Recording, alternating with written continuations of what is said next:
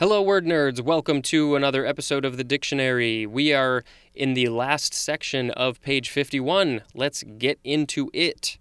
First is answerable. A N S W E R A B L E. It's an adjective from 1536. One is archaic. We have the synonyms suitable and adequate. Two, liable to be called to account. Responsible is a synonym. Three is also archaic, and we have the synonyms corresponding and similar. Four, capable of being refuted. And then a synonym for all definitions is the word responsible. Answerability is a noun. Next, we have answering machine. It's a noun from 1924. I had no idea answering machines were way back in 1924, which was 95 years ago. Geez. A machine that receives telephone calls by playing a recorded message and usually by recording messages from callers. You young kids today probably don't know what an answering machine is. It's something that I had when I was a kid, and it turns out my grandparents could have theoretically had them as well. Uh, but they were machines that had a very small cassette tape in it. Uh, nowadays, we just say voicemail because you leave a voice message on somebody's cell phone in most cases. But we, but we had a machine and it had a tape, and if you wanted to hear the person's message, you would hit play on the tape and it would rewind. And sometimes the tape would fill up and you couldn't get a message. It, it wouldn't even allow somebody to record a message. We lived in such hard times back then. All right, next we have answering service. This is a noun from 1921, a commercial service that answers telephone calls for its clients. Next we have ant, A N T. It's the first form of two. It's a noun from before the 12th century any of a family of colonial hymenopterous insects with a complex social organization and various castes performing special duties. I had trouble with the word hymenopterous. It is spelled H Y M E N O P T E R O U S, and the family name is Formicidae or Formicidae. We have a phrase that says ants in one's pants. It seems very weird to say that phrase in a very serious tone. Uh, it means impatience for action or activity. Restlessness is a synonym. This is from the Old English amet, A E M E T T E, which is akin to the OHG. I can't remember what that stands for. Old something German? I think I forgot to look it up. Uh, but the word is Ameiza, A M E I Z A, and that means ant. Now we have the second form of ant. It's an abbreviation for one, antenna, and two, antonym. Now we have ant again, but it is with a capital A. It's an abbreviation for Antarctica.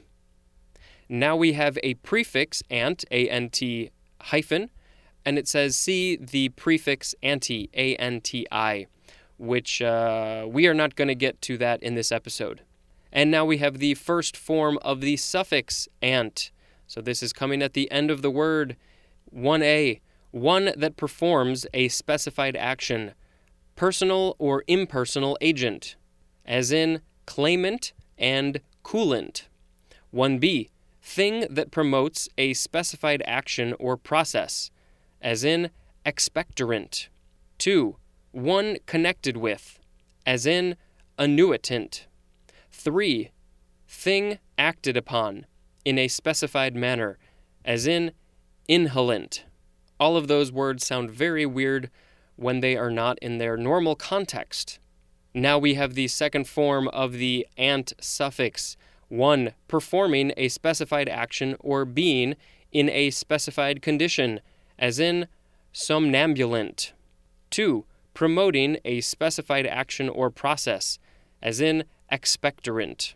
Now we have anta, A N T A. This is a noun from 1598, a pier produced by thickening a wall at its termination. This is Latin and it's akin to the Old Norse OND, owned, uh, spelled O N D, which means anteroom, A N T E R O O M. Oh, and there is a picture of an anta. Uh, so the the picture itself looks like maybe the Parthenon, some old Greek building with columns uh, and a triangular piece above the columns, and it has uh, an A in two places pointing to a couple of sections, one on the left side, one on the right side, which I guess are the anta. So by looking at the definition and looking at the picture, I think what it's saying is that uh, when a wall comes to the end, it gets thickened at the end, and that is called the anta. If you want to know more, go look it up. All right, now we have antacid. It's a noun from 1715, an agent that counteracts or neutralizes acidity. And antacid is also an adjective. Next, we have antaean, capital A N T A E A N. It's an adjective from 1782. 1. We just have the synonym mammoth. 2. Having superhuman strength. And this is from the name Antaeus, which is a giant overcome by Hercules. Next, we have antagonism. It's a noun from 1752. 1. Opposition in physiological action, especially interaction of two or more substances such that the action of any one of them on living cells or tissues is lessened. 2a. Opposition of a conflicting force, tendency, or principle, as in the antagonism of democracy to dictatorship. 2b. Actively expressed opposition or hostility, as in antagonism between factions. And then we have a synonym see the word enmity, E N M I T Y. Now we have antagonist. It's a noun from 1575. 1. One that contends with or opposes another. Synonyms are adversary and opponent. 2. An agent of physiological antagonism as, to A, a muscle that contracts with and limits the action of an agonist with which it is paired called also antagonistic muscle. So, if I'm reading this correctly, and uh, from the little bit of knowledge I have on muscles, I believe the biceps, which are on one side of the arm, and the triceps, which are on the other side of the arm, uh, would be antagonistic muscles.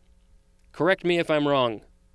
2b, a chemical that acts within the body to reduce the physiological activity of another chemical substance, as an opiate especially one that opposes the action on the nervous system of a drug or a substance occurring naturally in the body by combining with and blocking its nervous receptor. That was a long, long, long sentence. And it says compared to the 2b definition of the word agonist. Next, we have antagonistic. It's an adjective from 1632, marked by or resulting from antagonism. Antagonistically is an adverb. Next and last word for this episode is antagonize. A N T A G O N I Z E. It's a verb, transitive verb in fact, from circa 1742. 1. To act in opposition to. Synonym is counteract. 2. To incur or provoke the hostility of, as in his criticism antagonized his friends. This is from the Greek word, let's see if I can pronounce it, antagonisthai. Uh, that is from combining anti plus agonisthai, which means to struggle, and that is from agon or agon, which means contest or contest, and there's more at the word agony. And for the word of the episode, I'm going to pick our little friend the ant, and I'm just going to tag on the wonderful phrase ants in one's pants. And that reminds me of a James Brown song. I don't remember which one it is. I will try and think of it and look it up and put a link in the episode description. But in the song, he sings, I got ants in my pants and I need to dance. I got ants in my pants and I need to dance. And I always just love that line. All right, that's the end of the episode. Thank you very much for listening. Until next time, this is Spencer reading you the dictionary. Goodbye.